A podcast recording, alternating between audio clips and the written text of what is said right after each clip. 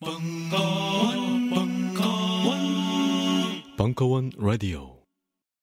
안녕하세요. 용산에서 가장 믿음 가는 조립 PC 전문 업체 컴스테이션의 이경식입니다. 당장이라도 사용하고 있는 컴퓨터를 들어다 던지고 싶을 때 그럴 때를 대비해 저희 컴스테이션이 용산 선인상가 21동 1층 130호에서 기다리고 있습니다. IT 강국에 걸맞게 믿을 만한 조립 PC 컴스테이션이 신뢰를 바탕으로 그 기회를 제공해 드리겠습니다. 궁금하신 점은 문의 주십시오. 011-892-5568번입니다. 우주 최강의 만족스러운 서비스를 제공해드리는 저희 컴스테이션이 늘 기다리고 있겠습니다. 딴지스에게 F1 같은 존재, 컴스테이션은 조용한 형제들과 함께합니다. 남종영 돌고래 해방운동의 역사 잘 있어 생선은 고마웠어 일부 2017년 7월 1일 강연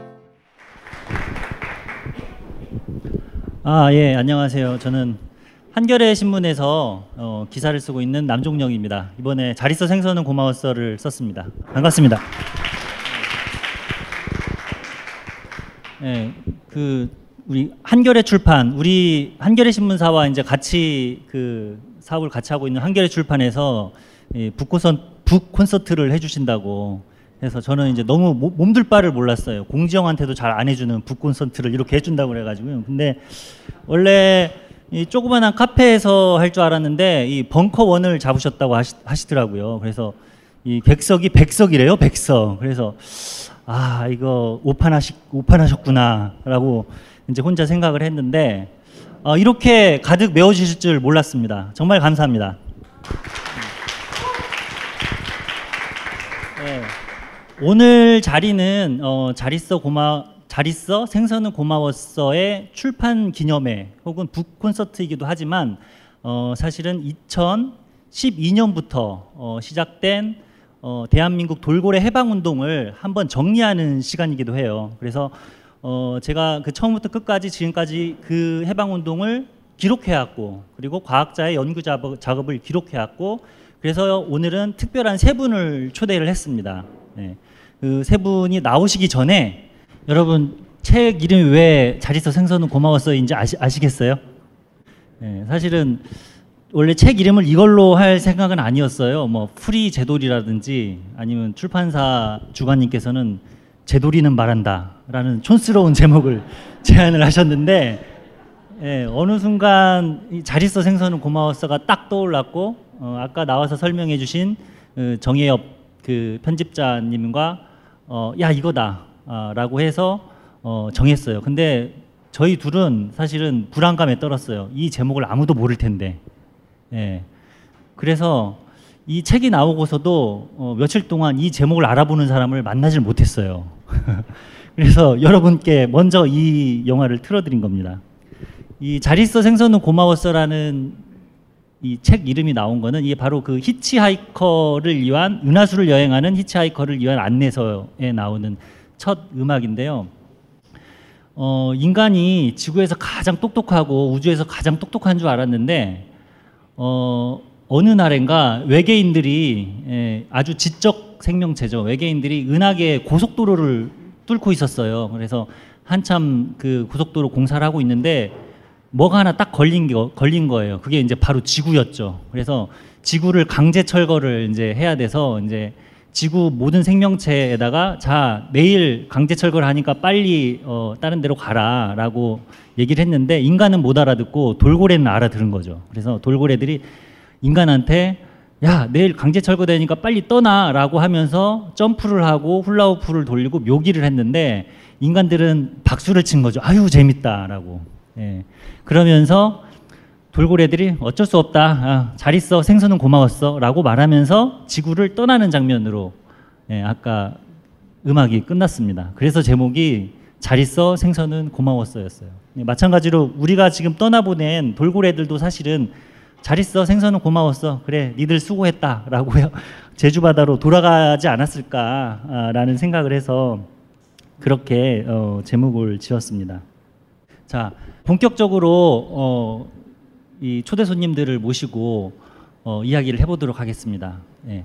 그 동물자유연대 조희경 대표님 그리고 하핑크 돌핀스의 황현진 공동 대표님 조약골 대표님도 있는데요. 객석이 세, 세 명이어서 황현진 대표님만 일단 초청을 했습니다. 그리고 어, 고래를 계속 연구하고 계시는 어, 김현우 고래연구센터 박사님 모시겠습니다. 예.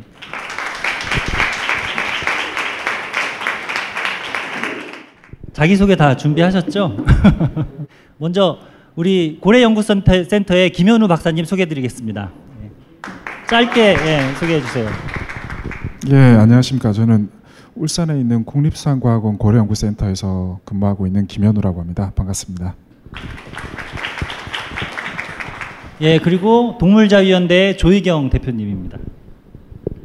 안녕하세요. 반갑습니다. 예, 동물자유연대는 동물 전 영역에, 영역에서 활동을 하고 있어서 어, 많은 시민의식 변화를 통해서 동물 복지와 동물 권리 증진을 위해서 계속 많은 활동가들이 활동하고 많은 시민들의 참여를 활동하고 있는 단체입니다. 오늘 좋은 얘기 함께 나누기를 바라겠습니다. 감사합니다. 예, 그리고 핫핑크 돌핀스 어, 돌고래 해방 단체 이름이자 밴드의 밴드의 이름이기도 합니다. 예, 황현진 대표님. 네, 안녕하세요. 사람과 고래가 함께 행복한 세상을 꿈꾸는 하핑크 돌핀스의 황현진입니다. 어, 잘 있어 생선은 고마웠어라는 굉장히 재밌는 이름으로 책을 내셨어요. 그래서 오늘 생선 한 마리 선물로 가져왔고요. 좀 이따 전해드리는 걸로 할게요. 반갑습니다. 예. 역시 자기 소개를 시키니까 먼저 자기 단체에 대한 소개부터 시작을 하시는군요. 예. 훌륭하신 분들입니다, 진짜로. 예. 근데 이 자리에서는 좀 그 자기 단체나 이런 대한민국의 민주화와 돌고래 해방을 위한 걱정보다는 어, 지금까지 공식적으로 하지 못했던 어, 제도리의 숨겨진 아들 같은 어떤 뭘 그 지금까지 하지 않았던 내밀한 이야기를 좀 개인적으로 편하게 해주셨으면 좋겠습니다. 어, 본격적으로 한번 얘기를 시작해 보도록 할게요. 자, 이 사진이 어, 바로 제도리의 사진입니다. 제도리의 사진. 제도리라는 돌고래를 제가 처음 봤을 때 서울대공원에서 처음 봤을 때 찍은 사진이에요. 어, 보면 오른쪽 부리가 약간 벗겨져 있어요. 벗겨져 있고 어, 오른쪽 눈, 오른쪽 눈에 약간 스크래치가 이렇게 이 조폭처럼 약 문신을 새긴 듯 있습니다. 그래서 저는 돌고래가 다 똑같이 생겼는데 제도리를 찾을 때는 이 스크래치와 어, 부리 끝에 부리 끝이 약간 벗긴 벗겨진 걸로 찾았어요. 어, 이때만 해도 제도리가 세상에 알려지기 전이었습니다. 어, 그 전해에 어, 해양 경찰청이 불법 포획된 돌고래를 어, 제주도의 퍼시픽 랜드라는 곳에서 어, 길러왔, 길러왔고 포획해서 길러왔고 그리고 심지어 서, 서울대공원으로 보냈다라는 뉴스가 나왔는데 어, 실제로 서울대공원에서 어떤 돌고래가 살고 있는지 그리고 걔는 어떻게 살아왔는지는 사실 알려진 적이 없었어요. 그래서 제가 서울대공원에 취재 요청을 했죠. 어, 그랬는데 어, 처음에는 잘 협조를 안 해주더라고요. 뭐 보통 기자들한테는 그렇게 얘기해요.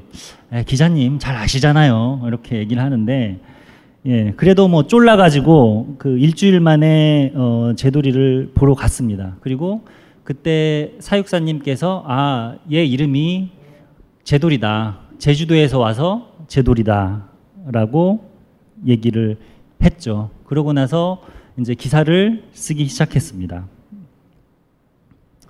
사실은 그 전에 어, 서울대공원 돌고래와 인연이 있었던 거는 2010년 1월로 기억이 나요.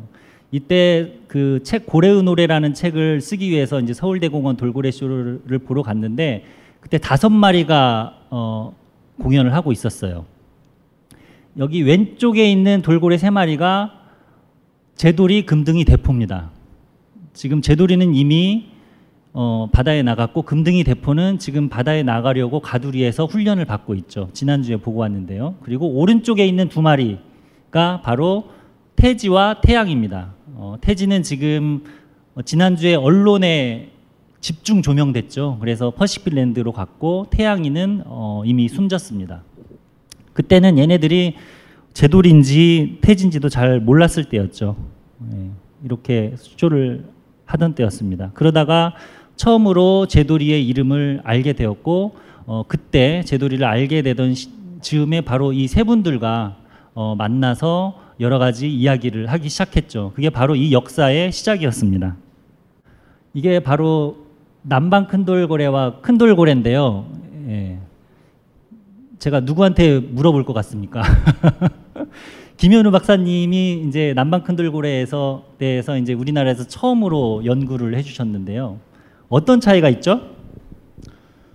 어, 형태적으로 보면 큰 돌고래가 남방 큰 돌고래 남방 큰 돌고래보다는 살짝 큽니다. 최대 체장이 한 3.8m 정도 되는데 남 남방 큰 돌고래는 한 2.7m 정도 되고 또 체형도 남방 큰 돌고래는 큰 돌고보다 큰 돌고래보다 살짝 이렇게 날씬한 체형이고요. 그리고 아까 앞에 사진에서도 보셨는데 등 지느러미 형태도 어, 큰 돌고래는 좀 더 뒤쪽으로 휘어져 있고 남방 큰 돌고래는 약간 삼각형 모양으로 그런 외형적 차이가 있죠. 딱 보기에는 똑같이 생겼잖아요. 음, 박사님께서는 야생에서 보면 바로 구분을 할 수 있어요? 예, 저는 워낙 많이 봐서 쉽게 구분이 가는데 워낙 형태가 비슷해서 보통은 예전에는 2000년 이전에는 이게 같은 종으로 취급이 됐어요. 그래서 남방 큰 돌고래의 별개 종이 있었던 게 아니고 그냥 큰 돌고래다 다 이렇게 그냥 아울러서 불렀는데 2000년 이후에 이제 형태적인 연구, 골격 연구, DNA 연구가 진행되면서 이게 다른 종인 게 밝혀졌죠. 근데 여러 번 보시면 쉽게 큰 돌고래하고 남방 큰 돌고래를 구분할 수 있습니다. 저는 잘 구분이 안 나는데 아직도. 저는 그래서 어떻게 구분을 하냐면요. 좀 뚱뚱한 애가 큰 돌고래고 조금 날렵한 애가 남방 큰 돌고래다. 그렇게 구분을 하는데 예. 맞나요? 예, 맞고요. 그리고 쉽게 구분하는 방법이 주둥이가 남방 큰 돌고래가 좀더 길어요. 네. 예, 큰 돌고래는 짧고. 큰 돌고래는 좀 뭉툭하죠. 예, 예. 약간 뭉툭하고 얘가 좀 우둔하게 생겼어요. 큰 돌고래는 그리고 남방 큰 돌고래는 조금 날렵하게 생겼어요. 근데 김현우 박사님께서는 어떻게 그렇게 제주도에 있는 돌고래를 다 구분을 하시게 됐어요? 이- 어 이게 이제 보통 동해에 있는 참돌고래 같은 경우는 천 마리, 이천 마리 이렇게 떼지어서 생활을 합니다. 그렇지만 이 남방 큰 돌고래의 특징이 한 곳에 모여서 한 100마리 이하의 작은 무리들이 이렇게 이합집산 만났다가 헤어졌다가 계속 이렇게 하는 행동을 반복하거든요. 그래서 어 개체 수가 그렇게 크게 무리를 짓지 않다 보니까 일일이 사진을 다 찍어서 누가 누군지 알 수 있다는 거죠. 근데 뭐 보면 다 똑같이 생겼어요. 그렇지만 어떤 차이가 있냐면 어, 돌고래가 커가면서 다른 개체하고 막 싸우기도 하고 어디에 끌히기도 하고 그래서 등 지느러미에 가장자리에 저렇게 고유한 형태가 다 있습니다. 개체별로.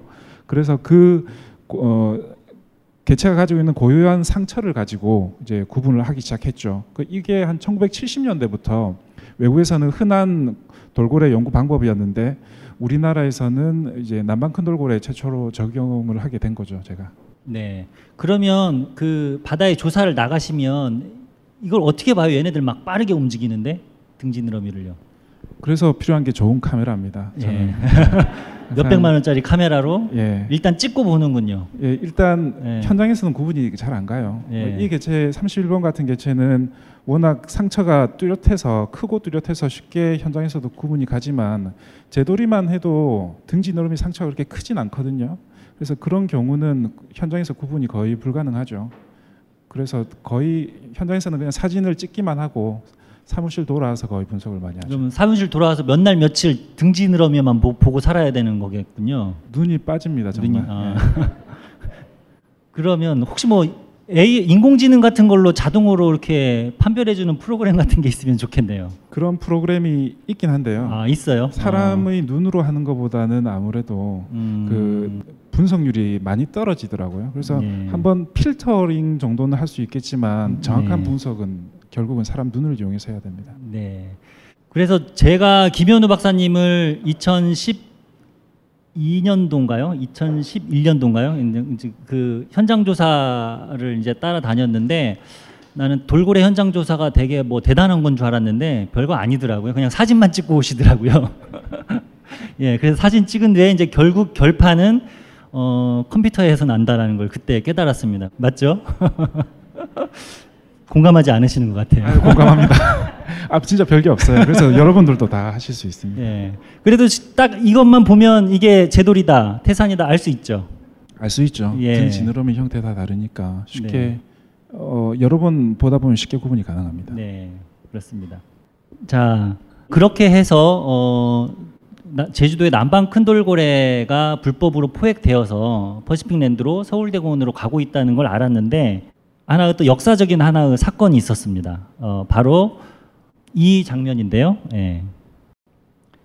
자 한쪽에서 그때는 모르는 사이였어요. 김현우 연구원은 남방 그 제주도 야생 바다에서 사진을 사진만 계속 찍고 계셨고 어, 화핑크 돌핀스의 황현진 대표님은 어, 남방 큰 돌고래가 야생에서 포획된다는 얘기를 듣고 호롤 단신으로 제주도에 내려가게 돼서 어, 바로 첫 도영, 동영상을 찍었습니다. 예, 대표님 그때 어땠어요? 몰카 아니었어요? 불법 불법 침입 아니었습니까? 불법 침입? 어, 오늘 뉴스를 보는데요. 멸종위기에 처한 고래들이 20년이라는 긴 시간 동안 불법 포획됐다는 소식을 접했습니다. 그래서 갸우뚱했어요. 어, 멸종위기 종이면 우리가 지키고 보호해야 하는 종인데 어떻게 그 긴 시간 동안 불법 포획이 됐을까? 그래서 저는 무작정 내려가기로 했습니다. 슬리퍼에 백팩을 하나 메고 내려가서 그 중문 단지에 위치한 돌고래 쇼장에 가게 됐는데요. 어, 쇼장 이곳저곳을 살펴보다가 어, 뒤편에 출입자 관계자 외 출입 금지라고 적혀 있는 조그만한 문을 발견을 했습니다. 근데 그때 하필 그 문이 열려 있더라고요. 아마 돌고래들이 절 조종한 게 아닌가 이런 의심도 해봤는데 그래서 그 문에 들어갔어요. 왠지 가야 할 것 같아서 들어갔는데 첨벙첨벙 소리가 나는 거예요. 그래서 헉, 두근두근두근 심장이 뛰더라고요. 그래서 떨리는 손으로 어, 핸드폰의 카메라를 켜서 아 이것을 기록해야겠다. 그래서 찍은 장면입니다. 태어나서 처음으로 고래들을 만났던 순간이고요.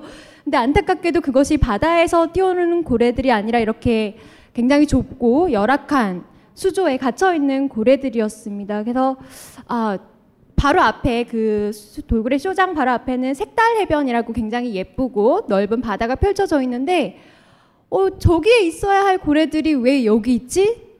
이 고래들을 저기로 돌려보내야겠다. 바다로 돌려보내야겠다라는 막연한 네, 그런 결정을 하고 그 다음날 피켓을 만들어서 정말 1인 시위를 시작하게 됐습니다. 예, 저도 이제 그 뒤에 여기를 한번 같이 황현진 대표를 따라서 갔는데 그때도 뭐, 뭐 특별히 허락은 받고 들어가진 않았어요. 좀 경비가 허술하더라고요. 그랬는데 딱 들어가는데 그 습기가 탁 그 차오르는 느낌이 마치 목욕탕에 온 느낌이었어요. 이렇게 좁은 곳에서 어, 돌고래들이 예, 갇혀 있다니라는 생각을 듣고 아주 이 인생 제 인생에서 인상적인 음, 장면 중 하나였습니다. 예, 저는 이때 바로 이제 돌고래 해방 운동이 시작되고 있었다고 생각을 하는데요. 예, 조희경 대표님 그때 동물자유연대도 어, 당시에 돌고래에 대해서 어, 관심 있는 단체가 없었어요. 근데 동물자유연대도 동물보호단체도 특히 돌고래에 관심이 없었고 그런데 동물자유연대에서도 그때 성명서를 내고 여러 가지 입장을 표명했던 걸로 기억이 납니다. 예, 2011년에 이제 해양 경찰이 적발했다라는 뉴스를 보고 그때 이제 저희 동물보호단체로서 당연히 예, 이 엄중 처벌을 해야 된다는 그런 그 입장으로 성명서를 냈죠. 성명서를 내고 어 아까 전에 인사하면서도 말씀드렸다시피 이제 여러 가지 많은 일을 소화하고 또 실제로 많이 요구가 들어와요 저희 단체에 그러다 보니까 돌고래를 적극적으로 한다라는 생각은 못 하고 있는 상태에서 쭉 지내다가 잊어버렸어요. 일단은 경찰이 적발됐으니까 처벌을 받겠지 하는 생각만 하고 잊어버리고 있다가 어느 날 갑자기 트위터에서 화핑크 돌피스의 멘, 그 트윗 멘션을 보고 아 그때 이제 어떤 생각을 했냐면 제가 그걸 본 순간 물론 굉장히 열정적으로 해서 잘 해낸다고 생각은 믿고는 있었지만 그러나 조금 더 이 힘을 보태서 조직력으로 좀 더 확산시킬 수 있는 역할을 해서 하는 동물자유연대가 해야 되지 않을까 이런 생각을 하면서 이제 연락해서 같이 만나기로 해서 시작됐죠. 예. 예. 그렇게 해서 2012년 1월인가 2월인가 제주도에서 아마 그 황현진 대표 그리고 조학결 대표 조희경 대표님 이렇게 세무지서 만났고 그때 김현우 박사님께서는 옆에 세미나룸에서 어, 이 발표를 하고 있었어요. 그 제주 야상 야생 남방 큰돌고래에 대해서 발표를 하시면서 어, 얘네들이 지금 수족관으로 많이 이 야생 불법 포획되었고 어, 이 불, 불법 포획으로 인한 멸종 멸종의 위험이 있다. 앞으로 뭐 몇 년 뒤에는 몇십 년 뒤에는 멸종될 가능성이 있어서 그 멸종을 피하기 위해서는 어, 수족관에 있는 돌고래를 방생해야 된다라고 어, 그 행사장에서 발표를 하고 계셨습니다. 그래서 저희가 그거를 듣고 나와 가지고 이제 여러 가지 이야기를 했던 것 같아요. 그래서 앞으로 캠페인을 어떻게 하고 저는 기사를 언제 터트리고 뭐 기자회견을 언제 하고 이런 보통 작전을 좀 짜거든요. 기자들도 같이 들어가서 예, 그렇게 해서 어, 조금씩 한 걸음씩 나아가게 된 거죠. 예, 그래서 이제 저는 이 기사를 쓰게 됐습니다. 예, 그래서 제도리의 운명이라는 기사인데 어, 신문 일면에 돌고래가 나온 건 아마 세계적으로 처음일 거예요. 예, 그래서 심지어 어, 이, 당시 밑, 밑에 기사가 보면 민간인 불법 사찰 증거 컴퓨터 청와대 챙정관이 행정관이 부서라 지시. 예. 대한민국의 민주주의가 백척 간두에 섰을, 섰을 때였습니다. 그래서 원래 이 제도리 기사가 일면 톱으로 나가기로 돼 있었는데 어, 편집회의에서 강한 반대가 있었어요. 이 민간인 불법 사찰하고 있는데 한가하게 돌고래 얘기하고 있냐고. 그래서 이 신문사 내부에서도 엄청 그 논란이 됐던 사건으로 아직도 유명합니다. 예. 그래서 결국은 일면에 나가게 됐습니다. 이 신문이 나간 뒤에 어, 바로 나흘 뒤쯤에 어, 하핑크 돌핀스와 동물자유연대 등이 기자회견을 하고 열흘 뒤에 박원순 시장이 제도리를 야생 방사하겠다고 어, 선언을 하게 됩니다. 그 뒤로 지금까지 고속도로처럼 거의 쭉 달려왔던 것 같아요.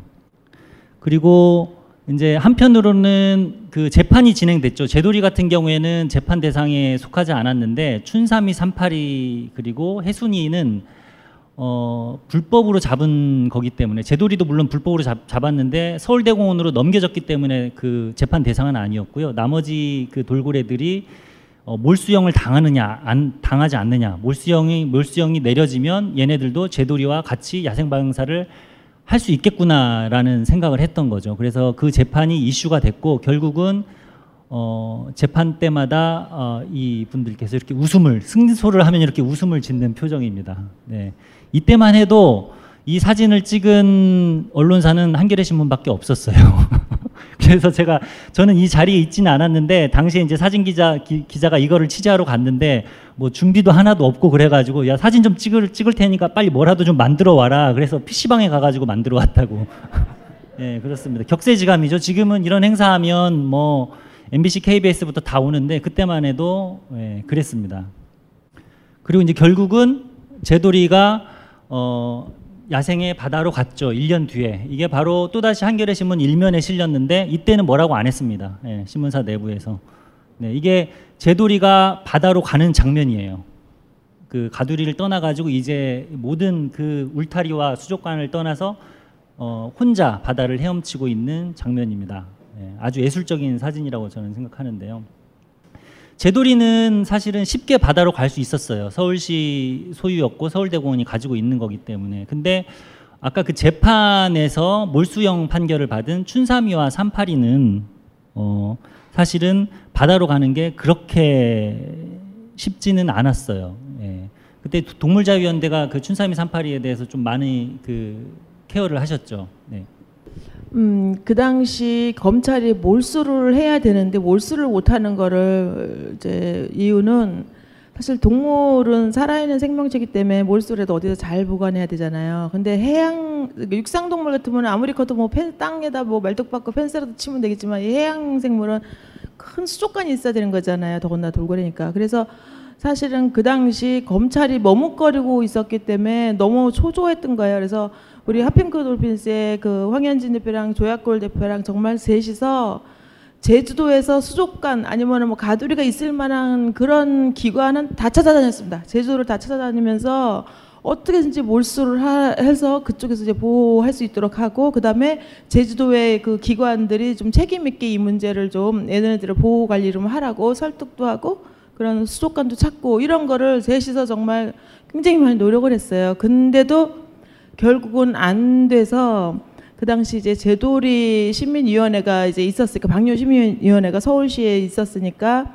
어차피 제도리 훈련을 하는 가두리가 있으니까 거기다 얘네들을 좀 합류시키자 이런 회의를 했어요. 근데 합류를 시켜야 되는데 문제는 역시 또 돈이었어요. 왜냐하면은 이미 제돌이 훈련 방- 방뇨 비만도 정치적인 공격을 너무 많이 받으셨거든요. 박원순 시장님이 그런 상황에서 그 얘네들까지 서울시가 부담할 수는 없었잖아요. 그래서 이제 제도리 시민위원회 이제 안건을 어, 보내 같이 합의를 했죠. 안건을 올려서 이제 하핑크와 같이 거기다 올리자 그래가지고 올렸죠. 그래서 제도리 시민위원회에서도 제도리 훈련장 얘네들을 받는 거는 오케이 했는데 그 다음에 역시 돈이었어요. 거기서도. 그래서 그때 시민단체들이 같이 그럼 걷어서 하겠다 했지만 뭐 다 이제 핫핑크는 그때마다 막 정말 정말 고생을 하면서 몸으로 막 뛸 때였는데 비용을 대는 건 어려운 상황이었고 다른 시민단체들도 쉽지 않다. 그래서 무슨 그때 겁도 없이 그랬는지 모르겠지만 얼마 들어갈지도 정말 어떻게 나중에 어떻게 될지도 모르면서도 동물자유연대가 그럼 하겠다. 이제 그렇게 해서 몰수하는 거가 이제 결정이 확정이 될 수가 있죠. 있었죠. 이후로 물론 언론이라든가 이런 데는 서울대공원과 검찰과의 뭐 협약 이렇게 돼 있지만 사실은 그런 과정이 좀 뒤에서 동물자연대가 있었고요. 근데 뭐 어쨌든 비용은 동물자연대 됐지만 그렇게 되기까지 어떻게 해서든지 정부라든가 뭐 아니면 어떤 기관 이런 데 설득하려고 하핑크와 같이 정말 눈물 나겠도록 많이 제주도를 쏘다니면서 고생 많이 했습니다. 예. 그때 이 춘삼이 382를 도대체 어떻게 해야 될 거냐 가지고 많이 그 논의를 벌였던 것 같아요. 그 NGO 쪽에서는 될 수 있으면 제돌이랑 같이 보내려고 하고 어 뭐 서울시나 이런 데는 괜히 또 나갔다가 문제되면은 결국 박원순 시장의 정치적인 어떤 이미지의 손상으로 이어지기 때문에 조심스러워하고 뭐 그런 과정 속에서 여튼 어 모든 단체가 잘 협력했고 제도리를 생각했기 때문에 돌고래를 생각했기 때문에 결국은 같이 나갈 수가 있었죠. 그리고 또 하나 어, 이 사진을 제가 아까 보여주려고 했는데 예. 이 사진은 그 황현진 대표가 어 그때 처음 처음이죠, 그쵸? 맞나요? 언젠지 기억나세요? 어, 젊었네요, 상당히. 네. 20대 때였고요. 네, 지금 지금 네 앞자리가 바뀌었죠. 어, 제가 그 아까 전에도 말씀드렸지만 굉장히 좁은 수조에 갇혀 있는 고래들을 보고 막연히 정말 아 돌려 보내야겠다라는 결정을 내렸습니다. 그래서 이렇게 피켓을 만들어서 겁도 없이 퍼시픽 랜드 앞에 섰어요. 그래서 시민들한테 얘기를 했죠. 아, 여러분, 이곳에 있는 고래들은 불법 포획된 고래들이에요. 우리가 돌고래 쇼를 보러 가지 않아야 더 이상 잡혀오지 않고 또 있는 애들을 바다로 돌려보내야 돼요. 라고 했어요. 근데 제가 사실은 지금 이렇게 막 씩씩하게 얘기를 하지만 그렇게, 네, 뭐, 용감하거나 어, 이렇게 씩씩한 편이 아니라서 좀 목소리가 작았던 거예요. 그래서 많은 분들이 네 뭐라고요? 라고 하면서 저한테 다가오셨어요. 그래서 제가 설명을 해주면 아 근데 뭐 우리는 우리 애기들이 고래 보고 싶어 해서 뭐 그리고 이까지 여기까지 왔는데 안 볼 수 없잖아요 하고 저 뒤편에 보이시죠? 저렇게 많은 분들이 그냥 저를 지나쳐서 티켓을 사서 돌고래 쇼를 보러 가셨어요. 그래서 굉장히 아 방법을 바꿔야 되나 내 운동 방식이 잘못했구나 어떻게 하면 사람들의 그런 생각이나 마음을 바꿀 수 있을까 굉장히 고민을 하기 시작했습니다. 예, 그렇죠. 그래서 이렇게 해서 이제 운동이 시작됐습니다. 그리고 조금 전에 그 재판 얘기를 네. 하셨는데요. 네. 제가 이렇게 어떤 한 사람이 피켓 운동을 해서는 아무도 관심이 없었어요. 몇 달이 지나도. 근데 또 동물자유연대에서도 함께 해주시고 국내에서 처음으로 재판이 열려서 그때부터 언론이라든지 많은 시민분들이 관심을 가져주셨어요. 근데 그 재판 기간이 1년여 정도 지속이 됐는데 굉장히 안타까웠던 것은 처음에 11마리의 고래들이 재판 대상이었는데 그 과정에서 7마리 정도가 죽어버렸고 또 나머지 4마리가 남게 됐죠. 근데 퍼시픽 랜드에서도 자기들이 불법 포획했다라는 것은 계속 인정을 했어요. 근데 1년여 동안 왜 자꾸 항소를 항소에 항소를 거듭할까? 저희는 미처 생각을 못 했는데 나중에 봤더니 고래들이 몰수됐을 때를 대비해서 타이지에서 고래를 수입하는 가정을 밟고 있었던 거예요. 그래서 1년이 지나서 확정 판결, 몰수형 확정 판결을 받았지만 여기는 계속 고래 쇼, 돌고래 쇼를 이어갈 수 있었죠. 그간에 돌고래들을 사왔기 때문에 저희가 전혀 생각하지 못했던 막지 못했던 부분입니다. 그래서 굉장히 아쉬웠어요. 네. 그래서 이제 박원순 시장의 그 결정으로 이제 야생방사 일정이 이제 일사천리로 추진이 됐고 뭐 김현우 박사님도 그 시민위원회에서 이제 야생 방사를 어떻게 해야 되는지 이제 도움을 주시고 그랬죠. 그래서 1번 돌고래가 제돌이, 2번 돌고래가 어, 춘삼이였습니다. 근데 재밌는 논쟁이 하나 있었어요. 책에도 잠깐 썼는데 바로 이제 동결 낙인이라는 논, 논쟁이었습니다. 잠깐 한번 얘기를 해보고 갈게요.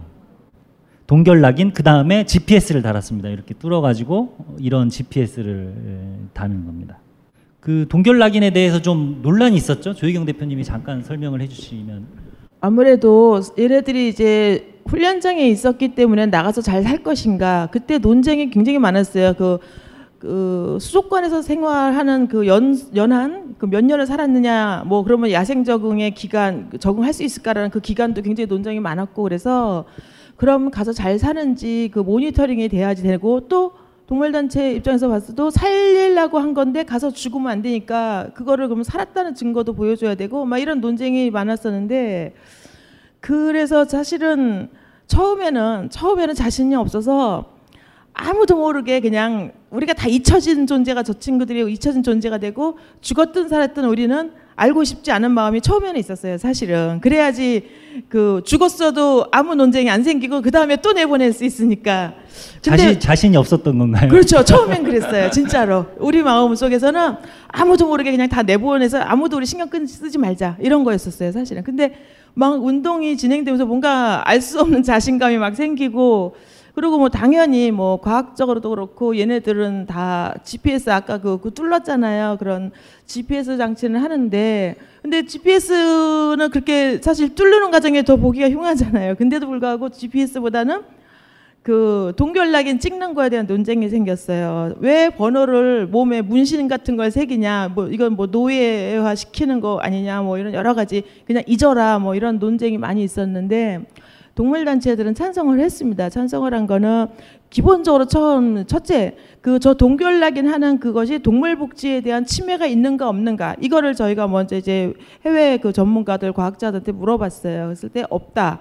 라고 하고 그러니까 이렇게 쉽게 생각하시면 돼요. 우리 귀 뚫르잖아요. 이제 귀 뚫르는 정도의 고통 그 정도라고 이제 볼 수 있을 것 같아요. 저 동결낙인이. 그래서 실질적으로 뭐 순간적으로 그딱 찍었을 때 애가 뭐 이렇게 주춤할 수는 있겠지만 그것이 이제 그 고통이 있지는 않다. 동물 복지에 저해되지는 않는다라는 그거를 먼저 받아놓은 다음서부터 그 다음서부터는 이거를 같이 많이 주장하게 됐죠. 주장하게 된 거는 이제 반대하는 물론 진영도 있어요. 시민단체 중에서는 반대하는 진영도 있었지만 그 주장한 이유는 저거를 해야 된다고 생각했던 이유는 얘네들은 얘네대로 끝나는 게 아니에요. 얘네들이 자유로워서 나간 만큼 너희들이 이 사회에 던져줘야 될 메시지가 있다라는 거를 동물단체들은 이제 그 기준을 세운 거예요. 그래서 누가 시민이 가서 바다에 나가서 얘네들을 만났을 때 누구든지 알아보고 야 제돌이 만났어. 뭐 춘삼이 만났어. 삼팔이 만났어. 막 이런 얘기를 함으로 인해서 그 자연에서 정말 그 경이롭게 살아가는 야생 생태에서 볼 수 있는 돌고래가 우리가 수족관에 잡아두는 것이 잘못된 거고 이렇게 야생에서 만나니까 우리가 이렇게 경이로웠다라는 거를 사회가 계속 알도록 해야 된다라는 거를 얘네들한테 사실 저희가 사명을 주어준 거죠. 그래서 동교연락인을 해야 된다라는 거를 앞으로 너의 동료의 권리를 위해서 얘네들이 너네는 자유를 얻은 만큼 너가 그 역할을 좀 해줘라 해다오라는 그런 의미가 좀 있어서 계속 찬성을 하면서 네. 논쟁 가운데 추진하게 됐습니다. 김현우 박사님께서 이제 당시 이제 과학위원회셨는데 이제 동결낙인에 대해서 이제 소개를 하셨잖아요. 어떻습니까? 과학적인 입장으로 봤을 때. 일단 저는 이 동결낙인의 안정성에 대해서만 파악을 해봤는데요. 그 외국에서는 워낙 그 자, 흔히 쓰는 방법이고 동결낙인도 있고 그리고 그 hot branding이라고 해서 소한테 낙인 찍듯이 달군 쇠를 찍는 방법도 있습니다. 근데 그거는 감염의 위험도 있고 해서 좀 되게 위험하고요. 이 방법은 돌고래에게 그 드라이 아이스로 이렇게 예. 찍는 거죠. 드라이 아이스로. 예, 그래서 예. 고통을 이렇게 주는 게 아니에요. 이게 특히 돌고래의 등 지느러미에는 신경이 많이 신경이 별로 없나요? 예, 등 분포하고 지느러미는? 있어서 네, 어. 분포하고 있지 않아서 어. 이렇게 통증을 그렇게 많이 느끼지 않거든요. 그래서 일단 뭐 안정성은 뭐 100% 확보돼 있는 상태에서 이제 철학적인 부분은 이제 그 시민단체에서 많이 많은 말씀을 해주셨는데, 근데 제 저는 이제 연구를 하는 사람이다 보니까 아무래도 좀 욕심이 컸 욕심이 있었죠. 하면 쉽게 개체 식별이 되니까 집에 그래서- 가가지고 열심히 사진 안 네. 봐도 되시고. 현장에서 바로 확인이 네. 되니까 그래서 저는 좀 하자고 강하게 주장을 했었죠.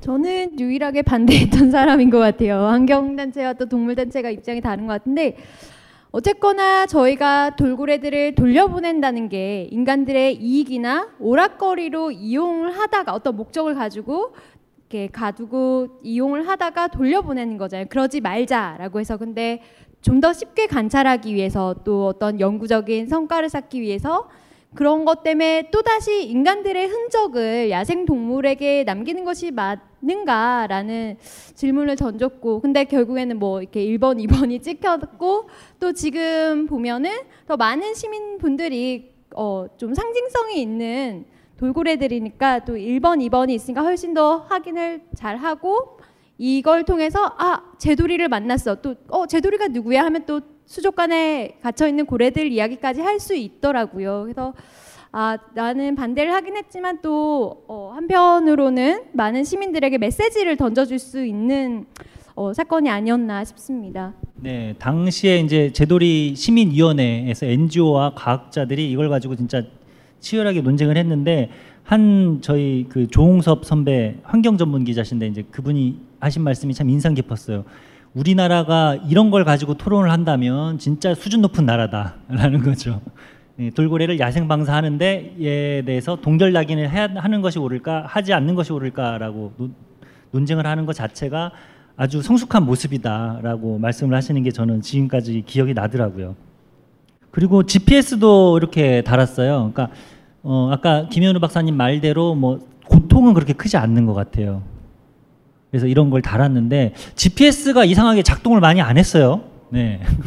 예, 그 잠시 작동하다가 말았는데 왜 그러냐면 그 아까 앞에 잠시 나왔던 사진에도 보시다시피 이때가 이제 초여름이었잖아요. 그래서 부착하고 나서 요 GPS 위성 추적 장치 표면에 그 파래 같은 게 많이 꼈어요. 그래서 파래가. 예. 예, 예, 예. 그래서 수신율이 송신율이 떨어졌던 거죠. 그래서 최근에는 이 어, 기계를 만드는 회사에서 표면에 새로 그 특수한 도장을 합니다. 그런 파래 같은 게 안 끼도록. 그래서 이제 최근에는 이제 좀 많이 괜찮아졌었는데 그때까지만 해도 그런 특수 도장이 없었기 때문에 예, 송신이 잘 안 된 것 같습니다. 그렇죠.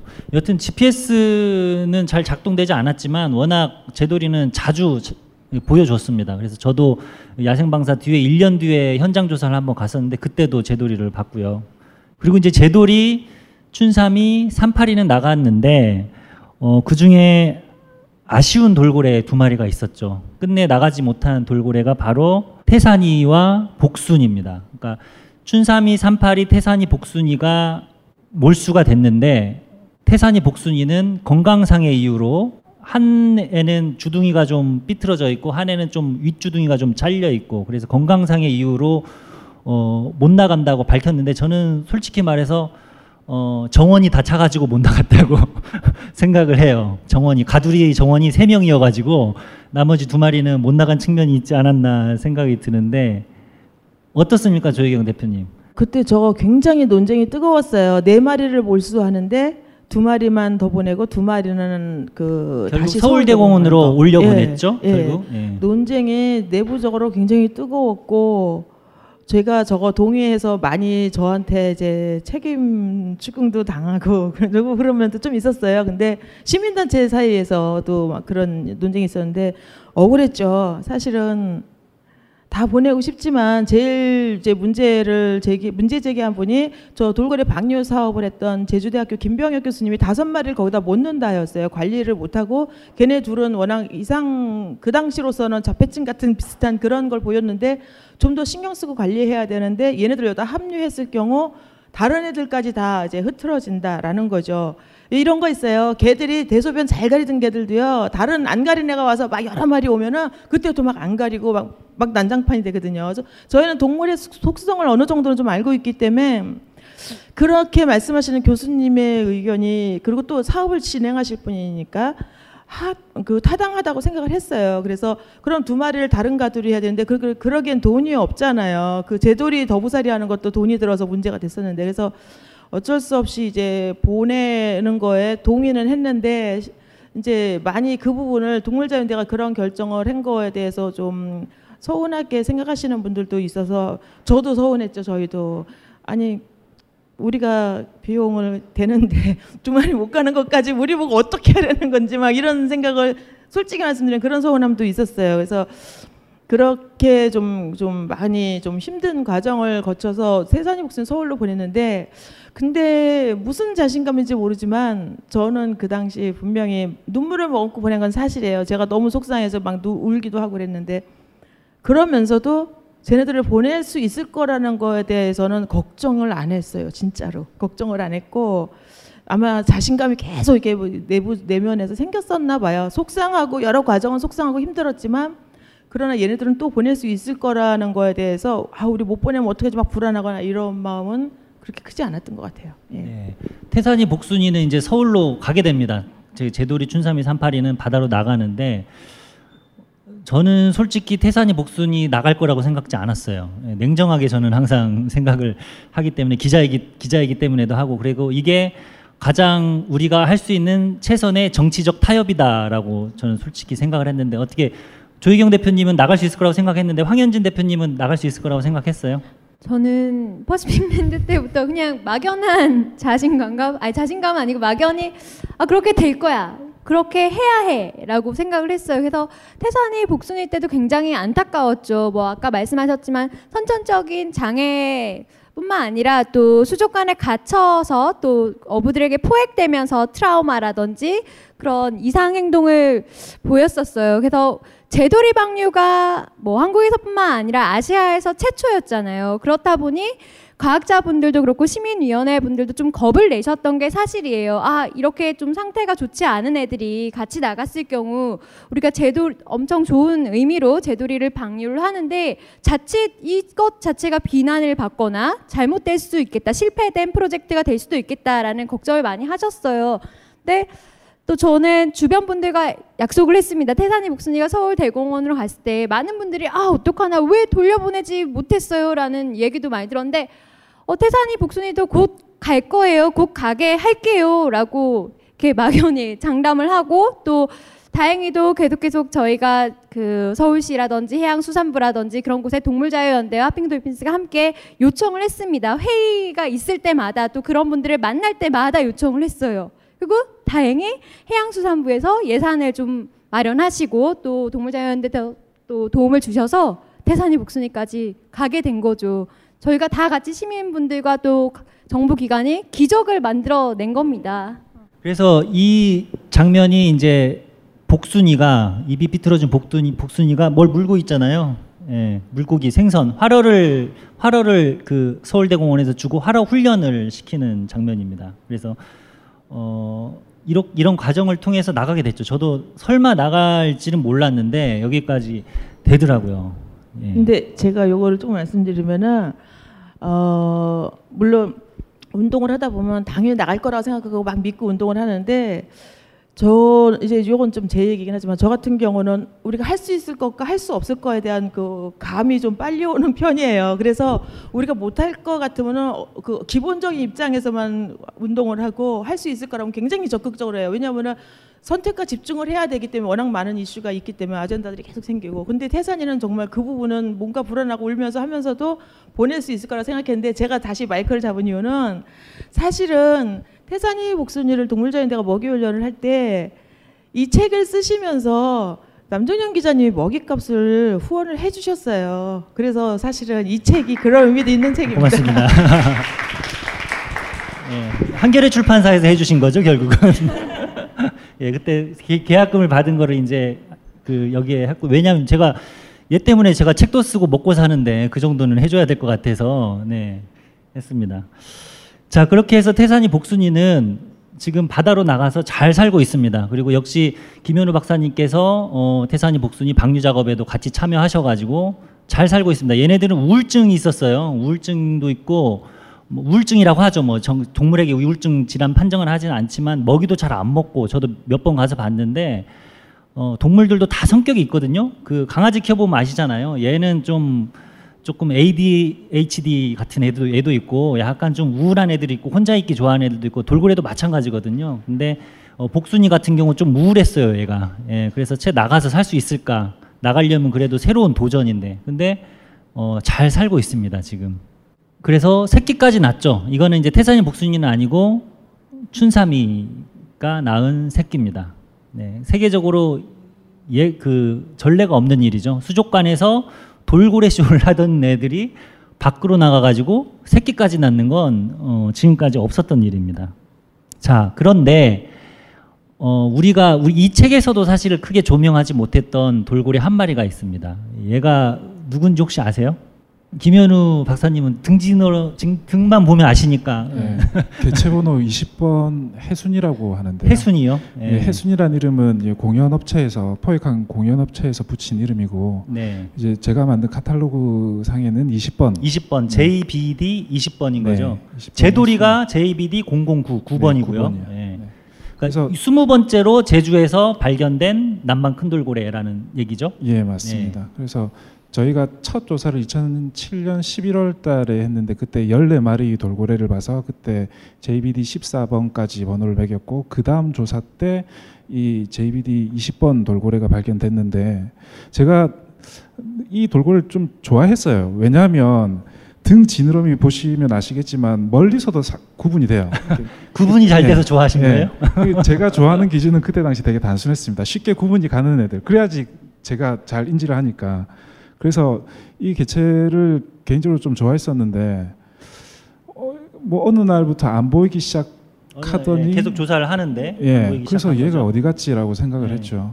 그런데 그때 무슨 회의 때문에 아까 그 공연업체 방문해서 내시를 가게 됐는데 아까 두 대표님께서 가셨던 거기에 이 개체가 있는 거예요. 예, 거기서 그, 예. 수족관에 잡혀 있었거든요. 어, 예. 어, 디 갔나 했더니 수족관에 가 있었던 네. 그 좁은 아주 좁은 내실 안에서 그 수영을 하고 있더라고요. 그래서 그때 처음 알게 됐죠. 아, 요 이 업체가 고래를 야생 돌고래를 데리고 와서 지금 사육을 하고 있고 공연을 이용을 하는구나. 그때 처음 알게 됐죠.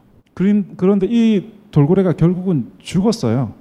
이렇게 재판 과정에서 예, 죽었죠. 계속 예. 소송이 진행되면서 그황 대표님 아까 이야기하듯이 계속 시간이 지연됐어요. 그 과정 중에 죽었는데 제가 그 이제 사체를 서귀포에 있는 어느 그 냉동 창고에서 확인을 했거든요. 이제 공연업체는 이제 이 필요 없어졌으니까 사체가 필요 없으니까 뭐 고려연구센터 너희들이 들고 와서 뭐 해부를 하든 어떻게든 써라 해서 그때 제가 이제 인수를 받으려고 갔는데 그 안에 있는 거예요. 근데 딱 저 등 지느러미를 가진 20번 개체가 있었는데 저는 가급적 제가 연구하는 대상에게 그 뭔가 어떻게 보면 정을 일부러 안 주려고 그래요. 그 의인화도 안 하려고 하고 그냥 객관적으로 보기 위해서 되게 노력을 하거든요. 근데 그때는 되게 마음이 아프더라고요. 그게 정말 예, 마음에 정을 어느 정도 제가 줬기 때문에 처음에 그래서 좀 그때 정말 마음이 아팠어요.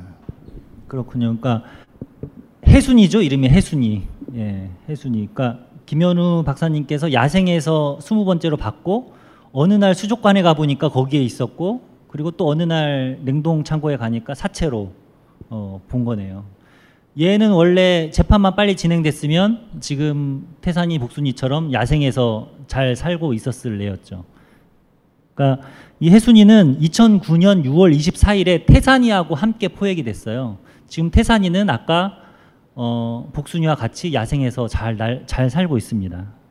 그리고 얘가 그 해순이가 잡히기 전날에는 춘삼이가 포획이 됐습니다. 춘삼이도 지금 밖에 나가서 잘 살고 있습니다. 그리고 얘가 잡히기 한 달 전에 제돌이와 복순이가 포획이 됐습니다. 걔네들도 지금 잘 나가서 잘 살고 있습니다. 근데 해순이만 먼저 죽게 된 거죠. 우리가 돌려보내지 못한 겁니다. 하지만 어, 태산이하고 복순이는 우리가 어, 그래도 잘 보냈어요. 이 동영상까지만 보고 잠깐 그 휴식을 하고 남은 음, 일정을 진행을 하도록 하겠습니다. 어, 아주 귀한 동영상인데요. 고래연구센터에서 찍은 거예요.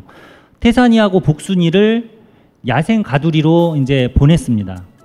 함덕 앞바다에 야생 가두리, 가두리 척에다가 이제 돌고래를 넣고 이제 활어를 주면서 한 달 정도 연습을 시키는 거예요. 그래서 어, 태산이하고 복순이 척거가 가두리 안에 있었죠. 한 달 뒤에 나가기를 기다리면서 그런데 어, 주변에 친구들이 놀러 온 거예요.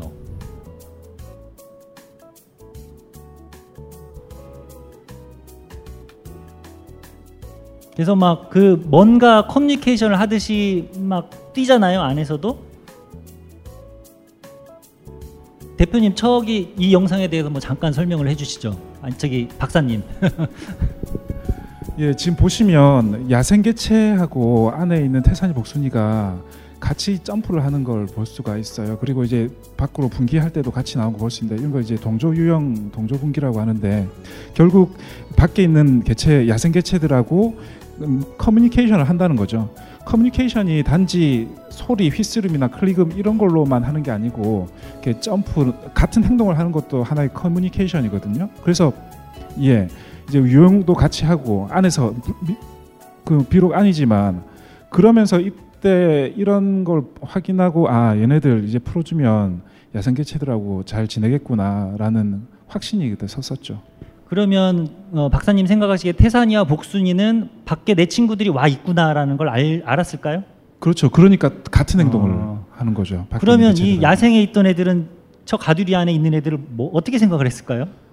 어, 거의 소설을 쓰고 그렇죠. 있습니다만 예. 왜 저기 있을까라는 생각을 했겠죠. 여기 사라진 애들 네. 아니야? 뭐. 네. 예. 근데, 지금 네. 보면 이게 가두리가 어떻게 네. 보면 그 정치망하고 비슷하게 생겼잖아요. 네. 그 제주도 연안에는 정치망이 50개 이상이 깔려 있거든요. 네. 그래서 가끔씩 자주 들어가요. 예, 예. 근데 돌고래가 정치망에 갇히면 밖에서 다른 개체들이 음, 막 안전 안절부절. 못하죠. 네. 갇혔으니까. 그거하고 비슷한 행동을 음. 보이더라고요. 근데 돌고래는 휘스름이라고 해서 그러니까 서로를 부르는 신호도 있잖아요. 예. 뭐 혹시 그런 것들을 쓰진 않았을까요? 어 그런 것 항상 내니까요. 네. 예, 그런 소리를 항상 내고 저희가 되게 수다스러워요. 저희가 수중 녹음을 하다 보면 돌고래가 저렇게 물이 지어 있는 곳에는 항상 휘스름을 들을 수가 있어요. 예, 그래서 저 때도 물론 들었고요. 자 이렇게 해서 태산이하고 복순이는 밖에 나가서 잘 살고 있습니다. 결국 이 가두리를 바깥 사이로 이렇게 커뮤니케이션을 했지만 한 달 뒤에 나가서 지금은 같이 잘 살고 있는 거죠. 그래서 태산이와 복순이 그리고 그 전에 제돌이, 춘삼이, 삼파리, 삼파리는 탈출했죠. 얘는 또 심지어 예. 그렇게 해서 다섯 마리가 잘 살았고 어, 지금은 금등이 대포가 이 똑같은 가두리에 들어가서 어, 한 3주 뒤에 나가 나가는 거를 지금 연습을 하고 있습니다. 그래서 2부에서는 어, 이 금등이 대포에 관한 짧은 이야기 아주 짧게 할게요. 시간이 많이 지체됐으니까 그리고 어, 불쌍한 태지라는 또 돌고래가 있어요. 아까 제가 제일 처음 봤다던 그 일본 타이지에서 잡혀온 태지라는 돌고래에 대해서 짧게 이야기를 하고요. 어, 그보다 가장 중요한 오늘 행사 하이라이트 그 핫핑크 돌핀스의 공연이 이어지겠습니다. 여기서 그 음료수 드시고 화장실 다녀오시고 하시면 될 것 같습니다. 남자 화장실은 밖으로 나가셔가지고 2층에 있습니다. 벙커원, 벙커원, 벙커원 라디오.